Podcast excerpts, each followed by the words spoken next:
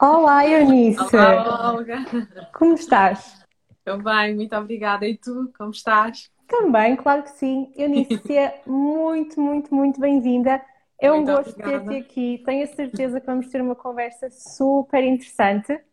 Espero que sim. Muito, muito obrigada pelo convite e pela oportunidade também. Ora, essa. Eh, ora bem, só a título introdutório, eu gostava de partilhar que esta é a nossa 18ª Wonder Talk. As Wonder Talks foram criadas para nós conhecermos e darmos a conhecer histórias de mulheres inspiradoras. E a Eunice é, sem dúvida alguma, uma mulher inspiradora e uma mulher que brilha. Um, e, portanto, estamos aqui reunidas hoje para conversarmos um pouco. Obrigada. Eunice, tu és professora minhota de FAF, tenho de realçar, por causa não- de qualquer rivalidade que possa por aí existir. E agora, a- agora, como quem diz, tens a Maria Granel. Uhum. Um, mas eu acho o- muito curioso, porque embora tu hoje em dia sejas, para muita gente, tu és quase uma embaixadora de uma vida consciente e de uma vida mais sustentável. Eh, E muita gente olha para ti como uma referência. E eu acho extremamente corajoso e humilde tu partilhares que de facto nem sempre tiveste esta postura para com a vida. Um, e que há uns bons anos tu tinhas uma atitude mais consumista e que não refletias tanto nas tuas ações, é verdade? É verdade, confirmo Um, totalmente. Eh, Estava eu- nos antípodas do que hoje faço, precisamente. E eu tenho curiosidade em perceber como é que se dá esta viragem na tua vida. Quando é que tu começas a perceber que tens de mudar, que queres mudar? Hum, como é que isto acontece? E quando? Olha, é, é de facto muito, é muito curioso. Eh, eu sinto muitas vezes uma espécie de outsider neste mundo da, da sustentabilidade, eh, porque o meu passado, não todo, eu já lá vou, mas o meu passado foi pautado durante uma, uma fase ainda bem eh, longa da minha vida por consumismo exacerbado. Um, e muitas vezes, quando uh, olho para trás, uh, e só agora é que reflito verdadeiramente sobre isso, um, mas não via qualquer uh, ligação, nem havia nada que desse indicação desta missão e deste projeto uh, na área, com, com atuação em termos de redução de desperdício e, portanto, centrado numa área da sustentabilidade, que é Uhum. o combate ao desperdício alimentar e a prevenção da geração de resíduos. Uh, quando eu reflito mais em profundidade, uh, eu encontro os pontinhos de luz que afinal ligam tudo isto. Uh, Uhum. Porque, como estavas a dizer, eu sou, eu sou minhota, sou de FAF, uh, mas tive uma infância no campo, fui, uh, tive a sorte de uh, ser educada com grande proximidade dos meus avós, portanto, mãos na terra, pés na terra, e venho de, um, de uma família, quer do lado paterno, quer do lado materno, com uma tradição precisamente também muito ligada à terra. São famílias de lavradores, gente que encontrou na terra o seu sustento. Então, na verdade, quando uh, penso em tudo isto, a ligação já lá estava, só que foi de alguma maneira quebrada. E Sim. depois a Maria Granel permitiu este regresso uh, às origens, que é metafórico, porque eu de facto não regressei ainda, Uh, mas é uma forma de, na cidade, ter a presença do, do campo e essa ligação à natureza, honrando os alimentos e escolhendo uh, o biológico e o granel, faz parte, mais uma vez, do nosso imaginário coletivo e tradicional, não é? Sim, vocês têm um conceito giríssimo. Mas então, a criação da Maria Granel está totalmente associada à tua mudança neste estilo de vida. Uh, não é Eles assim tão linear. lado é muito não? engraçado, olha. E, e- e esta semana uh, dei conta de que um, quando conto a história da Maria Granel, eu na verdade uh, tenho cometido algumas incorreções, porque ainda no outro dia encontrei um e-mail de 2013 do meu marido. Uh, que estava a investigar do ponto de vista legal um, a viabilidade do granel em Portugal em relação a determinados produtos. Uhum. E quando eu conto a nossa história, eu de facto conto que uh, a ideia foi do meu marido, e quando ele me contou a ideia, e a ideia de forma muito sintética era recuperar o granel tradicional, dando-lhe um rosto uh, de modernidade, portanto, adaptando aos tempos modernos, seja do ponto de vista dos dispensadores, uh, do sistema de reutilização e refill, portanto, haver aqui uma, uma modernização do, do granel, uhum. um, e ele achou que havia lugar no mercado e detectou essa necessidade. Portanto, eu costumo contar que, de facto, a ideia do negócio foi dele e que eu depois me apropriei e de alguma maneira, graças às pessoas com que me fui cruzando e aos projetos na área de sustentabilidade que eu fui conhecendo, eu própria fui despertando e, portanto, fui transformando aquilo que começa como um negócio numa missão na área da sustentabilidade. A verdade é que Uh, há poucos dias eu encontrei este e-mail que uh, ele, ele enviou por sua iniciativa e na fundamentação deste pedido já lá estão todos os dados do ponto de vista ambiental do impacto que este projeto uh, uh, poderia vir a ter e que de facto uh, tem vindo a ter. Então é muito interessante porque eu própria estou constantemente a, a descobrir e a redescobrir contornos de algo que não era todo previsível e que acabou por, por acontecer. E para os dois, eu diria, sobretudo para mim, mas tem sido de facto uma caminhada e na nossa equipa a mesma coisa. Portanto, é uma aprendizagem constante desde o dia 1. Mas as marcas claro. e os negócios também são muito assim. Olha, era mesmo isso que eu ia complementar. Criar um negócio Sim. é mesmo isso é, é, todo um caminho cheio de aventuras e às vezes nós achamos que aconteceu assim, mas Exato. quando vamos pensar mesmo sobre isso, damos tantas voltas, sim, tantas voltas. Olha, tu mencionas um, que houve pessoas que influenciaram aquilo que é o conceito da Maria Granelli e que fizeram de facto a diferença na evolução uh, daquilo que vocês queriam fazer. Uh, eu sei que há uma pessoa muito especial pelo meio, que é uma muito. mulher. Quer partilhar? Sim, são duas mulheres em momentos diferentes na, uhum. na minha vida uh, e eu acho que elas terão noção do impacto que tiveram. Mas uhum. sei também que a sua inspiração foi sempre silenciosa e é, nessa, é nesse tipo de inspiração que eu mais acredito. Uh, no exemplo silencioso, uh, uhum. não, não fundamentalista, não impositivo, portanto, é aquele exemplo que acaba por contagiar um, silenciosamente. E eu acho que acaba por ganhar raízes mais profundas precisamente por isso. Uh, e a primeira mulher que, com quem eu me cruzei um, através de uma reportagem na internet foi a Bia Johnson. E estávamos em junho de 2015, portanto, a poucos meses de abrirmos a loja em Alvalade. Já estava o nosso projeto, uh, do ponto de vista conceptual, já, já estava totalmente delineado. Uh, já tínhamos inclusivamente o espaço em mente, uh, ele já estava quase a materializar-se. E então eu encontro uma reportagem, de forma completamente aleatória, digo eu, mas na verdade já estávamos a investigar há tanto tempo que se calhar não deve ter sido assim tão aleatório. Encontro uma uhum. reportagem. Uh, sobre a Bia Johnson, um nome de que eu nunca tinha ouvido falar, e sobre um estilo de vida que era Zero Waste, e eu também nunca tinha ouvido falar.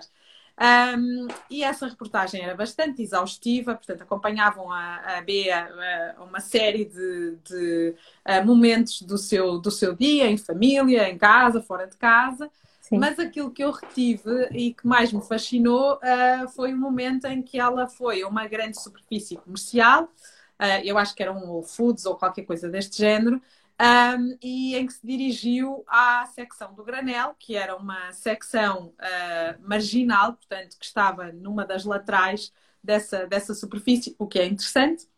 Uh, perceber porque é, que, porque é que será lateral e não central, não é? Mas isso também. também. acontece hoje em dia no, nos supermercados, também Tal é assim, é ali um cantinho Exato, e, e, é, um, é um sinal interessante, é, uhum. é bastante simbólico e bastante representativo.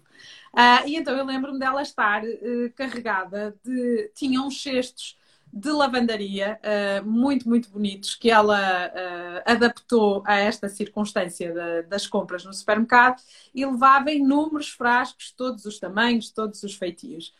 E, repara, nós hoje estamos em 2021, mas na altura, em 2015, isto era um comportamento completamente atípico, uh, uh, com o nosso olhar, certo? Ao tempo. Certo. Uh, e eu fiquei muito intrigada e pensei, onde é que ela irá com tantos frascos? O que é que vai fazer? e fiquei rendida quando a vi abastecer-se dos dispensadores na quantidade de que precisava dos produtos para, para a família e para os próximos tempos. E foi exatamente nesse momento uh, que aconteceu um clique que veio a definir uh, o nosso negócio, que é um dos pilares uh, do nosso conceito, que é o convite lançado às pessoas para que reutilizem os recipientes que já têm em casa para acondicionar os produtos, que venham com eles até à loja, ou não podendo trazer os recipientes, nem sempre é muito prático, que tragam uh, panos, sacos, enfim, sacos de pano, aliás, uh, outros, outro, outro tipo de, de sacos, sacos de plástico, enfim, que reutilizem sacos de papel, aquilo que já tiverem em, uhum. em casa. Uh, e foi a Bia Johnson que influenciou, de facto, a introdução deste sistema de reutilização e de refill. Mas mais do que isso, ela não só contagiou o nosso negócio, Uh, como depois nós tivemos hipótese de a trazer a Portugal, uh, insistimos também com a presença para que o seu livro fosse traduzido em português. Uh, então eu acabei por contactar, imagina o sonho, Uau. eu acabei por contactar diretamente com a Bia Johnson e recebemos-la lá na loja, o lançamento do livro foi na loja de Alvalade, Uh, e ela acabou por contagiar muitíssimo a minha própria vida, não é? Foi um abanão, uma inspiração. Isso é uma história Sim. mesmo gira. Vocês ainda se mantêm Sim. em contacto, vão trocando? Sim, olha, já não falo desde, já não falo por acaso há algum tempo. E confesso-te que uh, já, já, já me lembrei imensas vezes e quero enviar um e-mail e saber como é que está, porque uh, há largos meses, eu acho que há cerca de um ano, que a Bia deixou de estar presente no Instagram e, portanto, perdi por aí também o contacto e quero saber okay. se está tudo bem, de facto. E essa introdução de, das pessoas trazerem os seus recipientes, foi adesão foi imediata? Ou Não. foi um conceito que custou um bocadinho a. Uh, também é uma, história, é uma história muito bonita da loja, um, porque nós temos desde o dia 1, aliás, eu lembro-me desse momento, que é um momento muito especial para mim, em termos Isso de memória afetiva. É uma pergunta que eu tinha para ti, Eunice, que é Sim. como é que tu te sentiste quando vocês abriram a vossa primeira loja? Qual é o fervilhar de emoções? Olha, uh, são mesmo muitas emoções. Uh, para já, nós não tínhamos noção do trabalho uh, e da dedicação que o granel implica. E eu lembro-me de termos estado, tivemos, eh, tivemos e temos muita sorte com a nossa equipa. E, por exemplo, é completamente diferente tu abasteceres uma, uma loja a granel ou abasteceres uma, um linear de supermercado com embalagens. Uhum. Uh, e então eu lembro-me que dois dias antes de abrirmos a, a loja começámos a abastecer com produto um, e então dois dias antes nós tivemos a abastecer todos os dispensadores. E posso dizer-te que foi, enfim, noitada atrás de noitada, porque é, é um trabalho um, árduo e, e, longo e muito, uhum. e muito intenso. E na semana anterior ninguém dormiu cá em casa, porque estávamos bem cientes uh, de que era um risco. Uh, e tínhamos muito receio, porque era apesar de o conceito não ser novo, porque é granel e faz parte da nossa cultura, uh, uhum. a verdade é que nós estávamos a propor um novo tipo de granel, uh, com um compromisso aqui, não só adaptado ao presente, mas muito voltado para o futuro e para uh, a sustentabilidade. Portanto, é um granel comprometido com a redução de desperdício. Uhum. E não dormimos, nem eu, nem o meu marido, nem a Cristiana, na altura que fazia parte da, da equipa. Portanto, foi uma emoção. Uh, uma emoção muito boa, não é? Aquele nervoso uh, bom que faz parte da, da história. Claro que sim. Sim. E tu estavas a perguntar se as pessoas aderiram imediatamente. Uhum, uh, aderiram imediatamente à loja e foi impressionante o acolhimento. Nós abrimos em Alvalade, que é um, um bairro bem tradicional aqui em Lisboa, uhum. e portanto a ideia de proximidade e de loja de proximidade, de facto, desde o início que se confirmou que era fazia todo sentido. Estávamos numa área em que o comércio tradicional está fortemente implantado, portanto, é, é uma realidade totalmente assumida e que faz parte do cotidiano das pessoas.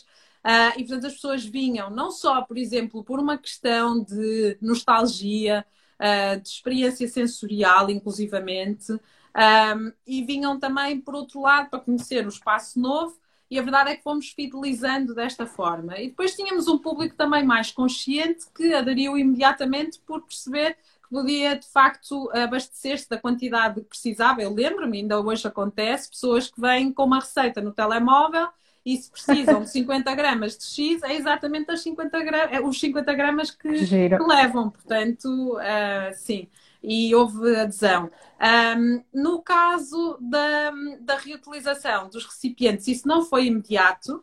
E apesar okay. de termos essa inscrição na parede desde o dia 1, uh, foi preciso que houvesse alguém que desse esse passo. E eu lembro de a loja estar cheia e das pessoas darem conta de que a pessoa estava ao balcão com os seus frascos, estava a pesar, a tirar a tara. E a partir daí foi impressionante que as pessoas começaram a imitar esse gesto e não só começaram a imitar, como começaram também a fazer questão de partilhar. E essa foi a chave do sucesso, porque as pessoas sentiram que faziam parte, que estavam a fazer parte de uma causa e faziam questão de partilhar uh, esse, esse comportamento e esse gesto. Uhum. Isso, isso, é muito interessante. Portanto, tornaram Sim. isto quase como uma com uma tendência sim, e sim, incentivaram sim, as outras pessoas a seguir esse Exatamente. exemplo. Exatamente. E já para não dizer que a vossa loja, não que esse seja o objetivo, mas é super giro, logo é Instagrammable e é, portanto é, uma é coisa aliada à outra Mas foi, foi, foi pensado e foi intencional. Uh, ah, nós okay. dedicámos muito, sim, dedicámos mesmo muito tempo a que a, a loja fosse, além de outros aspectos, mas do ponto de vista da experiência de quem nos visita, fosse um lugar bonito do ponto de vista estético, acolhedor. Portanto, a luz foi pensada, um, as cores foram pensadas, os materiais foram pensados, inclusivamente um, em termos de disposição, quem entra dá conta de uh, armários de madeira com rede uh, e tem acesso ao interior dos armários, também do ponto de vista da transparência literal e uh, também do ponto de vista simbólico. Portanto, foi de facto tudo pensado com a ajuda de um arquiteto. Uh, e eu acho que é muito importante que, mesmo quando falamos de tendência ou de moda ou de algo que é uh, trendy, mas o que interessa de facto é que nós consigamos mobilizar. E, Totalmente de acordo o lado estético é muito importante. Então, eu costumo falar desse exemplo como a necessidade que nós temos de transformar a ecologia em algo cool, portanto, que seja uma ecologia. Adoro essa Sim. filosofia, porque há muita gente que acha uhum. errado nós fazermos porque está na moda. Se o que está na moda é correto e vai Exato. ajudar o mundo e as pessoas, então bora fazer o que está na moda, é mesmo Exatamente, venham, venham todos, seja por moda, seja por Quanto mais melhor. Mas... Sim, exatamente. Não interessa, não interessa. A causa Sim. em si é que, é, é, que é valiosa. Adoro essa acredito filosofia. muito nisso. Olha, deixa-me responder Força, aqui sim. àquela pergunta que acabei por não integrar no meu raciocínio, uh, mas nós, nós temos a granel a uh, mercearia seca. E uh, quem entra na loja, já agora faça assim uma visita guiada virtual, uh, antes de entrar na loja, vão sentir ainda cá fora o aroma das especiarias. Um, depois, quando entram, está precisamente à entrada uma, uma área, uma família, uma secção, uma ilha, como nós lhe chamamos, das especiarias, dos temperos, das ervas aromáticas. Temos uma parede de seleção, sobretudo com frutos secos, que, são, uh, que é basicamente o produto, uh, um dos produtos uh, estrela da, da loja cereais de pequeno almoço, leguminosas, algas, uh, temos também uh, outros cereais, pseudo-cereais, uh, chocolates, gomas, bolachas, chás e infusões, enfim. Uh, isso é a parte alimentar. E depois temos também acessórios. E a parte alimentar, como é mercearia seca, estamos a falar de validades extremamente dilatadas, uh, dependendo dos produtos, obviamente, mas, por exemplo, algumas especiarias têm, chegam a ter validade de 5 anos. Portanto, uh, e, é, e, é, também por isso que podem uh, ser disponibilizados. Estamos a falar de produtos que podem estar de facto a granel porque mantêm a sua integridade. Sim. Qual é, uh, qual é o vosso maior desafio em termos de. Esta pergunta era para a frente, mas agora começaste a falar deste assunto e eu vou Sim. introduzir. Qual é o vosso maior desafio em termos de conseguir reduzir o desperdício? Há Com várias... que vocês se batalham mais? Há muitos desafios, uh, desde o dia 1. E posso dizer-te que, felizmente, uh, cinco anos uh, foram ajudando imenso também a estabelecer maiores relações de maior proximidade com os nossos fornecedores e produtores, e, portanto, há uma evolução grande em termos de, de cadeia e de redução de desperdício. Mas, basicamente, Uh, um dos aspectos está relacionado, isto falando de desperdício enquanto resíduos, uh, um dos aspectos está relacionado com acondicionamento. Uh, no caso dos fornecedores portugueses, por uma questão de proximidade, nós conseguimos atuar e colaborar, e portanto temos, por exemplo, um, um programa piloto em curso com as amêndoas transmontanas, que chegam até nós em baldes de 5 quilos, esses baldes voltam depois ao produtor e, portanto, temos sempre aqui um círculo virtuoso de, de, reutilização, né? estamos sempre a falar de, de circularidade. Uh, uhum. Temos também outros fornecedores com quem conseguimos fazer isso, estamos a experimentar com outros ainda, mas diria que esse é sim o grande desafio. Continuamos a receber uh, produtos embalados em plástico, embalados em plástico. Atenção que não demonizamos o material, é importante, é tendo de uh, usar e não havendo aqui uma alternativa que garanta, por exemplo, precisamente uma validade mais dilatada ou questões de segurança e de acondicionamento dos alimentos. O plástico tem uh, também as suas vantagens nesse campo, mas uhum. quando não temos uma alternativa que seja viável, então aquilo que fazemos é tentar que venha acondicionado em sacos maiores para que o rácio entre produto uh, e plástico seja, seja menor. Uh, e isso é um progresso e uma luta constante desde o início. Imagina, desde uma mudança de um saco de uh, ah, 5 quilos para um saco uh, de 25, e atenção que uh, na nossa loja este é um trabalho constante, tentar ao máximo receber em grandes quantidades, então cada vitória destas, de facto, é um, é um passo muito, muito importante. Uh, nós temos vindo a registar o desperdício que geramos, um, que é muito importante para monitorizarmos e para estarmos constantemente, de facto, a, a reduzir. Sim. Boa. E percebo perfeitamente o que dizes e também numa perspectiva de marca, nós também batalhamos com, com os nossos fornecedores em, em diversos sentidos e eu acho que o, o importante aqui é nós termos a consciência de que não somos perfeitos. E não sei, Sem lá está, tu partilhavas comigo Mesmo. que não acreditas no zero e, e se calhar nunca vamos a, a ser gostava. perfeitos nesse sentido, não é? Mas Sim, é o, termos a consciência de que podemos melhorar a cada passo uh, e estamos a fazer o nosso melhor para reduzir o nosso impacto ambiental. E em Sem tudo o que fazermos, termos esta consciência. Tal e qual. Concordo totalmente contigo, uh, em absoluto. Até porque quando temos uma abordagem mais fundamentalista ou mais extrema, acabamos por romper uma via de acesso aos outros. Uh, se eu chegar ao fornecedor uh, e simplesmente lhe impuser determinado acondicionamento, é muito possível que ele me diga de imediato não. e quando abrimos aqui um espaço de diálogo, que pode ser um não a curto prazo e depois uh, um, não que se transforma em sim, há espaço de melhoria e transformação. Uh, e acredito muito nisso, na, na, no poder da assunção da nossa imperfeição. Porque é um plano de trabalho constante para os dois lados. E seja, por exemplo, eu lembro-me de pequenas vitórias, como um fornecedor que passou a selar as caixas com fita adesiva de papel sem solvente compostável. Isto é uma vitória. Uh, um fornecedor que passou de um saco inicialmente era de um quilo para um saco que é de 5. E isto é uma vitória. Então uh, há aqui caminho sempre para melhorar. Isto é fabuloso, porque isto são ações que não são restritas a vocês e a vossa comunidade. Vocês Exato. influenciam todo o ecossistema que está à vossa volta. E isso é Espero espetacular. Sim. sim. pelo que sim. me dizes e daquilo que sei, sim. E, e há outra coisa que eu, que eu ouvi-te dizer alguns, que é a ligação uh, da sustentabilidade uhum. desta questão, até da obsessão com o desperdício zero, com o nosso bem-estar psicológico. Sim. E eu achei isso muito curioso, porque nunca tinha pensado nisso, nesta perspectiva um, ehm, de que não é saudável para nós ficarmos obcecados Sim. com o objetivo de atingir o desperdício zero, porque provavelmente é impossível. Sim um, e que a ideia é mesmo fazermos o nosso melhor progressivamente.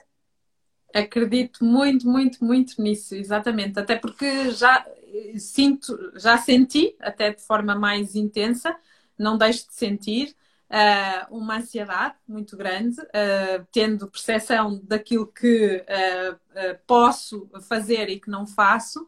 Uhum. E a uhum. verdade é que, em determinado momento, eu percebi-me que se estivesse constantemente olhar para o que não faço, isso estava, sobretudo, a retirar-me energia para investir naquilo que posso fazer.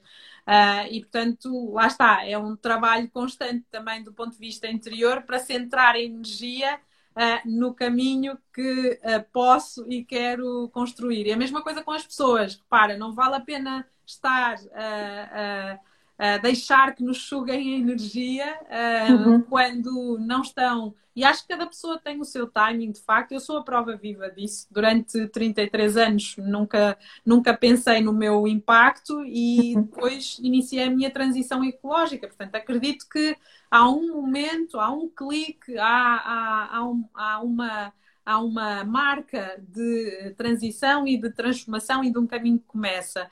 Uh, e, portanto, daí achar tão importante em, em, gerar, sobretudo, um caminho de afetos e uma narrativa de esperança para contagiar os outros. Sim.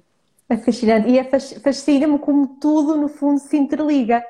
Um, ah, Exatamente. E eu vou introduzir este tópico para. Vou aproveitar este tópico para introduzir uma outra questão, que é como é que uh, na azáfama que são os nossos dias, tendo em conta que nós andamos sempre a correr, sempre sem uhum. tempo, sempre com mil e uma coisas para fazer, um, eh, concentrando também as pessoas que usam, por exemplo, transportes públicos, que, que não têm os mesmos acessos que nós. Tu acreditas que mantendo este estilo de vida, a democratização do granel é viável? Uh, pergunta, pergunta complexa. Um, é tão viável que nós, uh, repara, nós uh, vimos desse paradigma de um granel democratizado. Se pensares nas mercearias antigas de bairro, é um granel uhum. democratizado. Uh, o que acontece é que, e aqui no, no, no nosso caso, no caso concreto da, da, Maria Granel, a proposta que nós fazemos, que é uma proposta de valor, não deixa de ser ainda assim, neste momento, um nicho. Então, eu acredito que uh, isso está a acontecer. Eu acredito que depois há aqui agentes que acabam por massificar e por garantir o, o acesso. Para uhum. nós, por exemplo, uh, e por muito que seja uh, uma, uma intenção em relação ao preço, mas para nós seria completamente insano nós competirmos com grandes superfícies, uh, porque é impossível, dada a nossa, uh, o nosso, as nossas dimensões, a nossa capacidade negocial e depois, por outro lado, dada a nossa proposta de valor e a cadeia com que trabalhamos, porque uh, há vários critérios que para nós são fundamentais. Um, de que não abdicamos e, e na verdade, no nosso caso, nós estamos sobretudo a falar de valores e não de preço. Uh, e é, quem, quem nos visita e quem compra reconhece esse trabalho e, uh, e também essa cadeia de valor. Mas eu acho que é fundamental nós termos estratégias de generalização do acesso ao granel. E isso é, é, totalmente viável, seja através da, da grande distribuição, que já acontece, seja inclusivamente até através, isso também está a acontecer com as pequenas lojas, de, um, de do e-commerce e de lançar uma proposta online. Portanto, sim, acredito, acredito e tem de acontecer. Tanto que os consumidores estão a dar esse sinal, não é? Ao, ao consumirem nas, nas lojas a granel, estão a mostrar ao mercado que querem. Que há procura, exatamente. Sim, exatamente. Olha, e qual é o público que mais vos procura? Quais são as gerações? São homens, são mulheres? Vocês identificam algum padrão? Okay. Qual é que seria a tua, o teu palpite? uh, em termos de, olha, uh, em termos geracionais, eu colocava as pessoas nos seus 30 e tais, 40 anos, à volta disso. São assim, pessoas já mais conscientes, que já se preocupam também com o estilo de vida que levam, uh, em termos de alimentação. E depois, em termos de homens e mulheres, hum, assim, à minha volta eu vejo mais mulheres a preocuparem-se com. Não, não, necessariamente a preocuparem-se, mas assim, sim. vocais sobre a temática. É, sim, sim, sim, um, E a demonstrarem mais interesse. Não quer dizer que os homens não o sejam, mas Exato. a minha aposta seria para as mulheres. Sim, tal e qual, é conhecido. O, o retrato que nós temos, seja em loja, no online é, é, é, é, substancialmente diferente, é muito interessante. É, é, é temos uma percentagem maior de uh, público masculino. Uh, mas em loja física e também nas redes sociais, nós temos uma percentagem esmagadora de público feminino. Estou a falar na ordem dos 85% a 90%. 90%. Uau! Uh, sim, em termos de faixa etária, muito, muito forte. Uh, eu diria que há ali uma margem grande entre os 25 e os 45, 25, 40. Faz sim. sentido. Uh, mas é muito interessante porque eu, eu conto sempre, porque foi algo que me comoveu. Tu tens desde, uh, desde os adolescentes que uh, chegam à loja porque querem, querem adotar uma dieta de base vegetal e, portanto, vêm à loja abastecer-se de leguminosas, enfim, de outros produtos, arrastam a sua família, acabam por contagiar a família também para a mudança. E depois tens também uma geração uh, mais velha, uh, muitas vezes que pertence precisamente a estes bairros e que sempre viveu nos dois, nos dois bairros, e não só, estou a falar do nosso caso, e que nos visita pelo tal fator uh, nostálgico. É, é, muito, muito interessante. Portanto, lembram-se dos cheiros, das mercearias. E para fomentar essa nostalgia, vocês usam, vocês chamam aos vossos consumidores fregueses, o que eu achei Exatamente. giríssimo. Onde é que isto veio? Olha, de, é desde o dia 1, sabes? E, e, e, pelo menos que eu saiba, não, não fiz de maneira nenhuma para imitar ninguém, foi algo que aconteceu muito naturalmente. Uh, e desde se tu recuares, se, se, alguém tiver paciência para fazer isso, né? mas se alguém for ao início do feed, é muito engraçado, vai encontrar desde o início esta linguagem. Uh, e algo que foi muito espontâneo e que recupera, no fundo, precisamente este tal imaginário de proximidade, de pequena comunidade, de, de freguesia um, e do freguês do ponto de vista popular e, e lá está, que, foi, que fez parte e que ainda faz parte do nosso imaginário coletivo. Então foi muito fluido uh, e desde o início que, que aparece. É, é essa homenagem à proximidade e aos afetos. Sim. Vocês de facto pegam em detalhes que fazem toda a diferença. Obrigada. Gosto, gosto muito, Eunice. Olha, um, agora partindo para, um, para também, acho que há muitas pessoas a verem e eu também tenho esta curiosidade, que é, eu sei que isto é um processo e que vai surgindo na nossa vida e que não, não uhum. há regras, acredito que não há regras, no entanto, para alguém que nos está a ouvir agora e que esteja a pensar, é pá, isto é mesmo relevante, eu gostava de trazer algumas mudanças à minha vida, eu gostava de começar a viver de forma mais consciente e de forma mais sustentável, por onde é que podemos começar? Um, algumas dicas, alguns exemplos, mesmo que eles não sejam regra. Certo. Eu, eu tenho, eu sempre fico sempre, fico a sentir uma responsabilidade enorme quando respondo esta pergunta.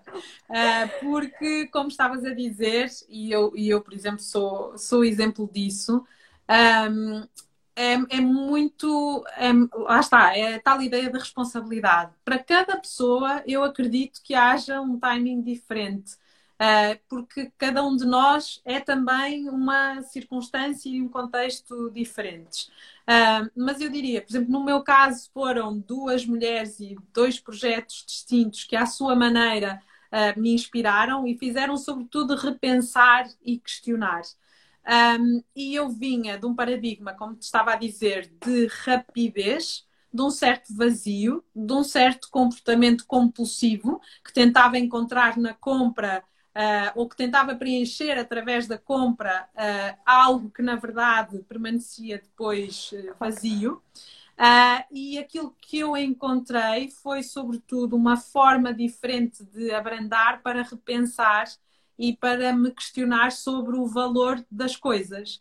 Uh, e isso muda muito. Uh, portanto, quando nós, quando nós repensamos, e paramos, não é? temos ali uma pausa e um intervalo antes do impulso para perceber se de facto aquilo uh, que eu penso que preciso de adquirir, se de certo. facto uh, uh, é efetivamente necessário, se me vai servir e se serve os valores em que eu acredito e se serve o mundo que eu quero construir e para o qual quero contribuir. Isto parece claro. um pouco abstrato, mas não é. Na, na, na minha vida fez toda a diferença mas não foi imediato. Portanto, a, a mudança cá em casa começou, a, sobretudo pela forma como eu me reabastecia, por motivos óbvios, certo? Tendo a mercearia, claro. passei a abastecer-me a granel.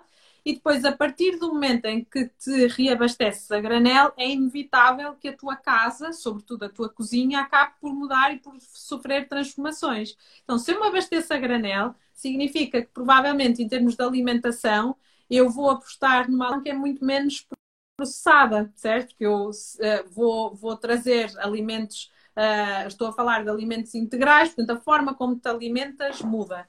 A forma como tu olhas para o alimento também muda. Tu pensas uh, desta forma, pensas compras biológico, porque é que compras biológico, o que é que essa opção significa. Uh, passas de alguma maneira também a pensar mais em quem cultivou aquele alimento, nas mãos que estão associadas àquela produção.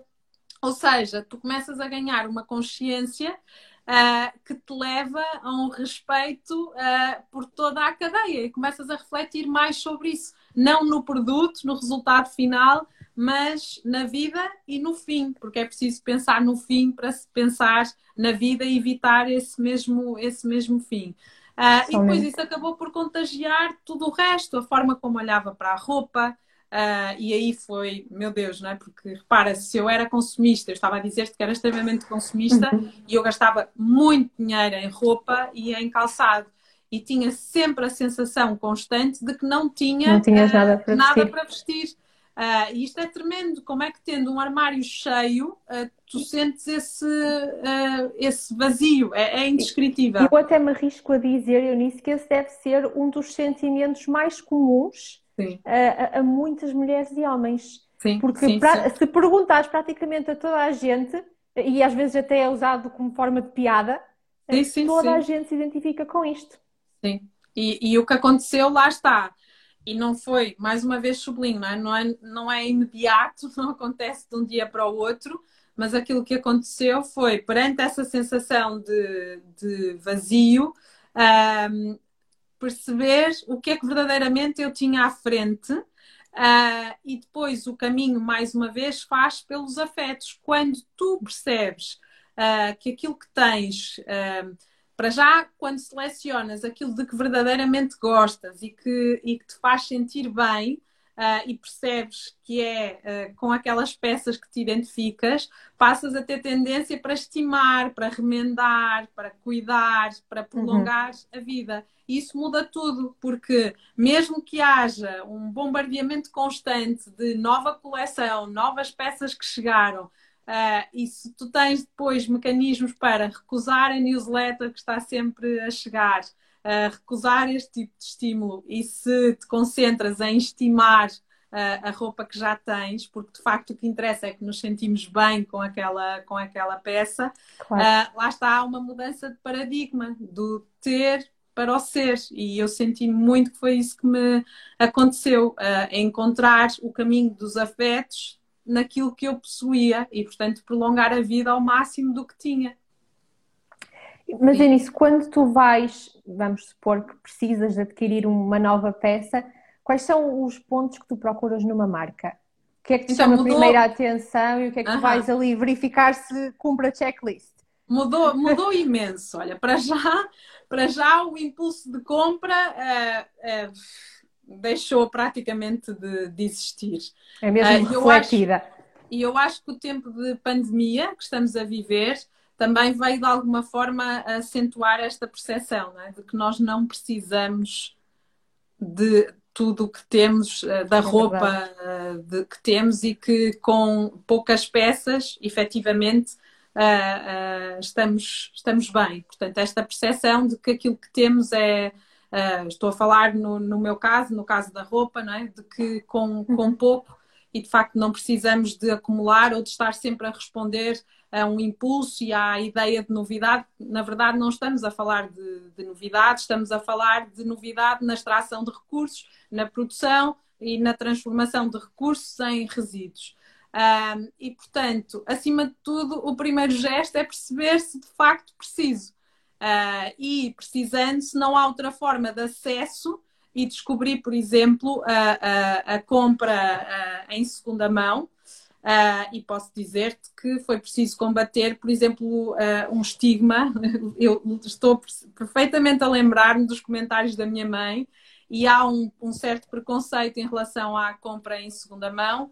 E eu devo dizer-te que uh, adoro, uh, facilita-me imenso a vida um, e quando preciso mesmo, procuro encontrar uh, em segunda mão. Isso significa que aquela peça já existe, que vai continuar a ter uma segunda vida, cumpre uhum. o seu uhum. propósito, eu sinto-me gira na mesma, claro. cumpre a sua função.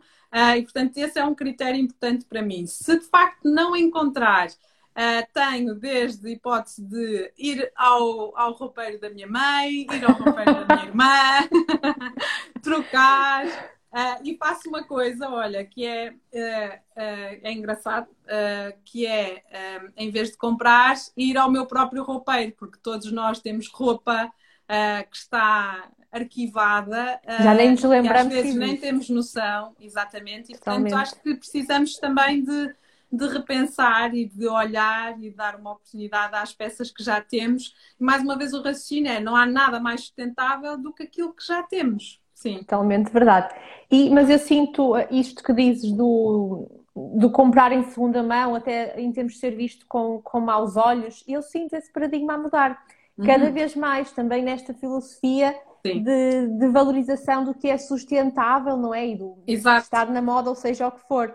Também o comprar em segunda mão está a passar a estar em moda. Completamente. fabuloso. Também acho, também acho. Acho que é um olhar, por exemplo, que talvez outras gerações eh, possam ainda ter, e eu estou a falar, por exemplo, da minha mãe, eh, que não uhum. consegue perceber, uh, mas acho que é totalmente, uh, que está totalmente assumido, não, totalmente assumido não digo, mas que está de facto a mudar, sim. Está a mudar, sim. sim. Vamos então, eu vi que caíram aqui várias questões, vamos dar uma vista de olhos, o que é que as sim. pessoas nos estão a dizer. Ora bem, Adoram a tua marca, Eunice. Obrigada. Olha a Beatriz. Pedem-te uma loja na linha de Sintra. E já agora, nas nossas questões no Instagram, também pediram em Braga. Eu adorava, sério, adorava, adorava. Mas está nos vossos planos? Expandir para Olha, cá para cima?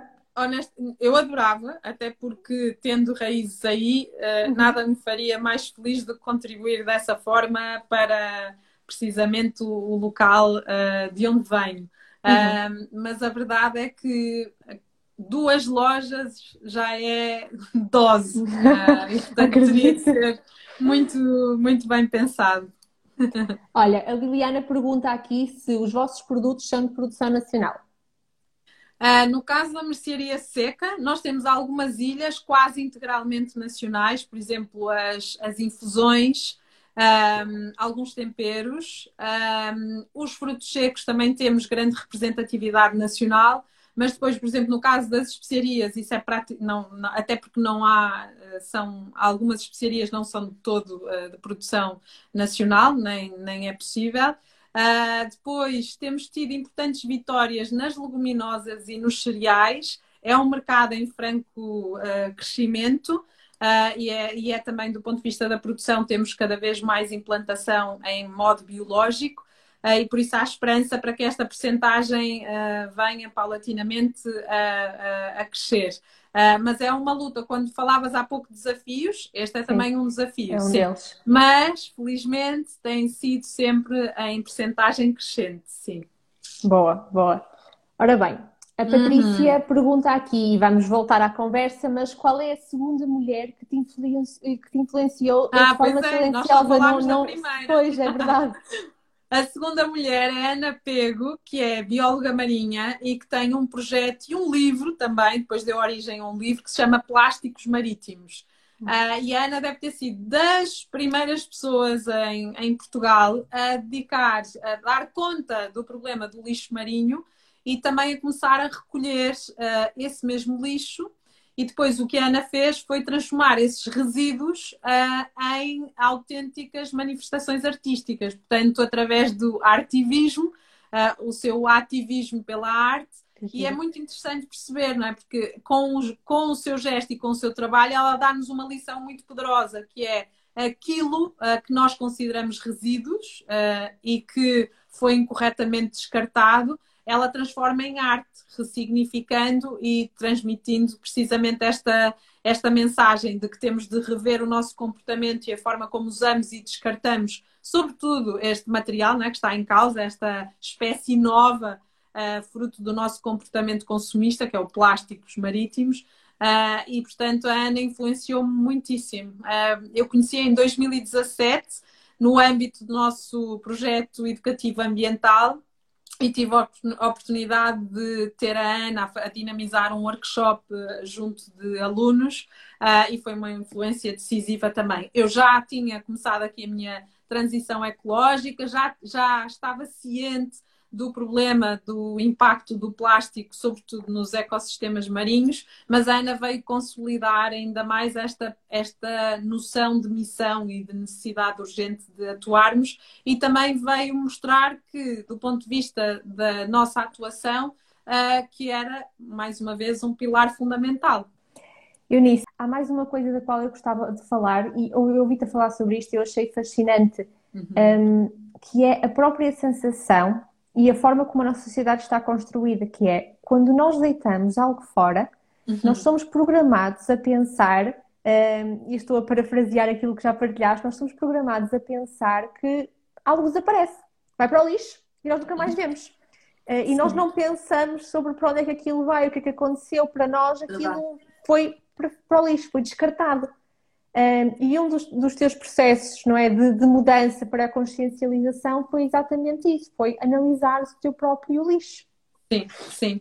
Uh, há pouco acabei por não concretizar a resposta quando estavas a perguntar que, que gestos é que podemos adotar de, de mudança.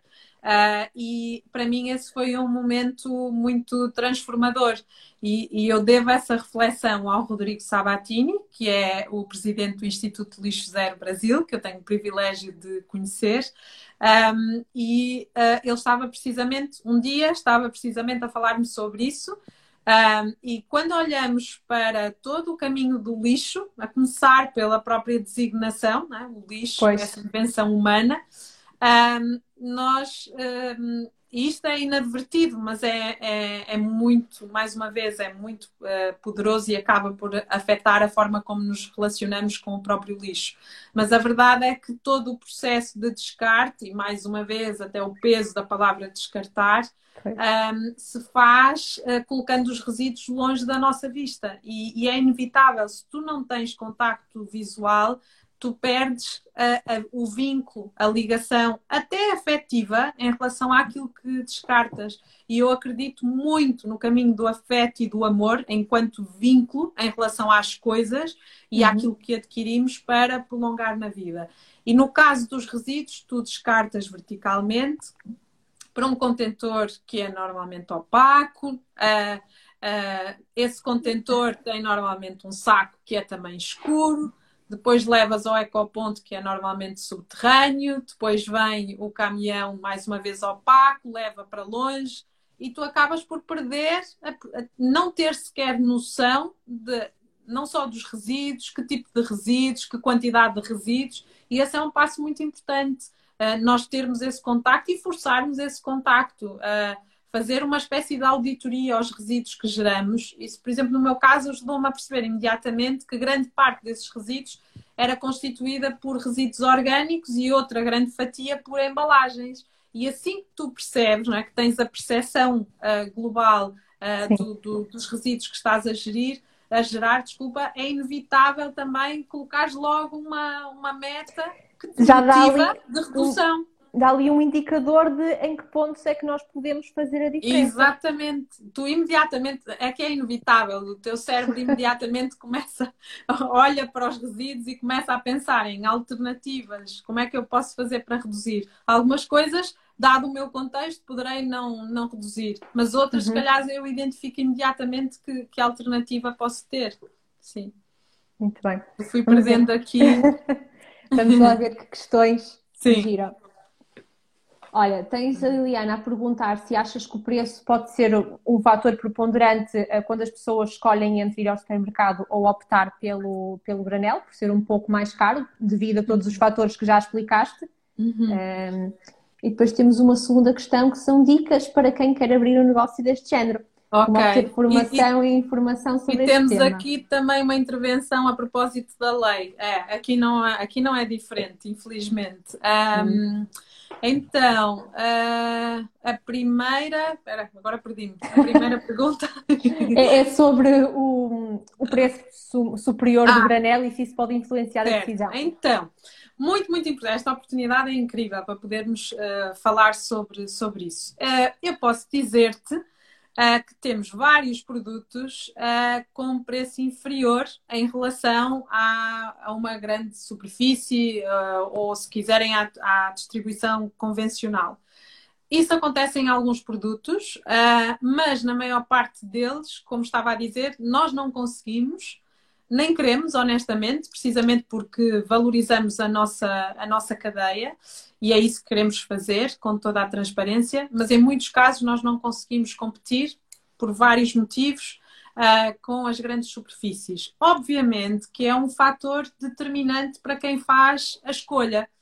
Por outro lado, uh, aquilo que procuramos fazer é mostrar às pessoas que é muito importante refletir sobre a forma como compramos, o que compramos e quanto é que compramos. Então, imagina, por exemplo, uh, o caso de uma especiaria que é vendida numa superfície convencional num frasco de 25 gramas, que é até uh, mais barata nessa superfície. Estou a falar de especiaria, mas podia falar, por exemplo, de um outro, de um outro produto. E tu uh, acabas por adquirir esse produto porque ele tem um, um preço inferior.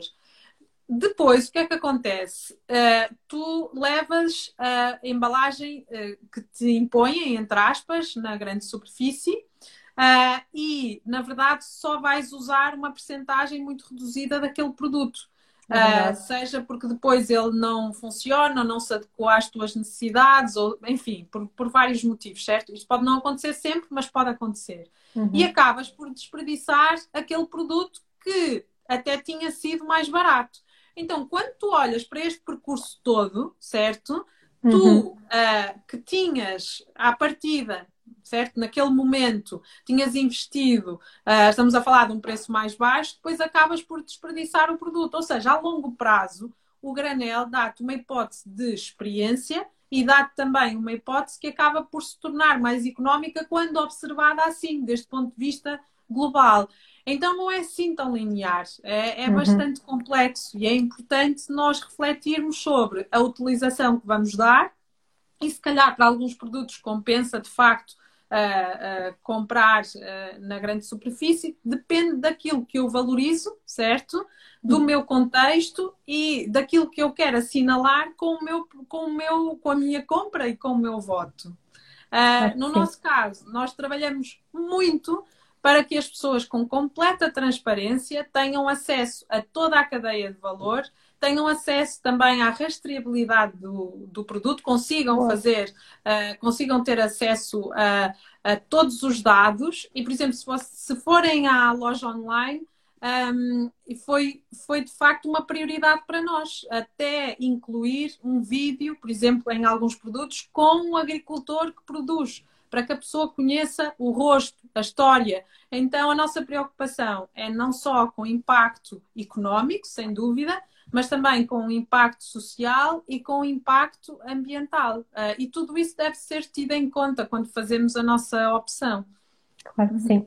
Eunice, nós estamos assim mesmo a ficar sem tempo e o Instagram Sim. vai acabar com o nosso live. Portanto, se quiseres responder à, à última questão num sprint. Sim, então, sobre, sobre a lei, acontece o mesmo em Portugal. O decreto-lei, por exemplo, 157 de 2017 proibiu a venda a granel de arroz, uh, só é comercializado se estiver pré-embalado. Uh, estamos na luta, estou a falar em nós e em todas as lojas a granel, porque estamos a falar de um alimento que é a base da, claro. da, alimentação das famílias portuguesas. Não faz qualquer sentido esta legislação. Há outra, há outra legislação também que está completamente obsoleta, que não se adaptou ao espírito do tempo, legislação ainda da década de 90, já, já, já temos décadas pela frente. Um, e portanto, sim, acontece o mesmo, mas estamos a lutar para alterar essa situação. E a última pergunta, qual é que era? São as dicas, são as dicas para começar um negócio ah, semelhante. Então, uh, falamos por mensagem privada e eu ajudo, uh, mantemos o contacto. A nossa conta é mariagranel.lx e tenho muito gosto em ajudar e em esclarecer uh, qualquer dúvida nessa, nessa área. Boa, boa. Muito bem, Eunice, mil obrigadas por esta conversa. Obrigada Genuinamente adorei, adorei conversar contigo. Obrigada. És de uma simpatia contagiante. Obrigada, digo mesmo. obrigada, e é sempre bom falar com pessoas assim. Vamos mantendo o contacto e desejo tudo de bom. Igualmente, muito, muito Grande obrigada. beijinho. Obrigada. Beijinho, beijinho a todos. Obrigada. Beijinhos.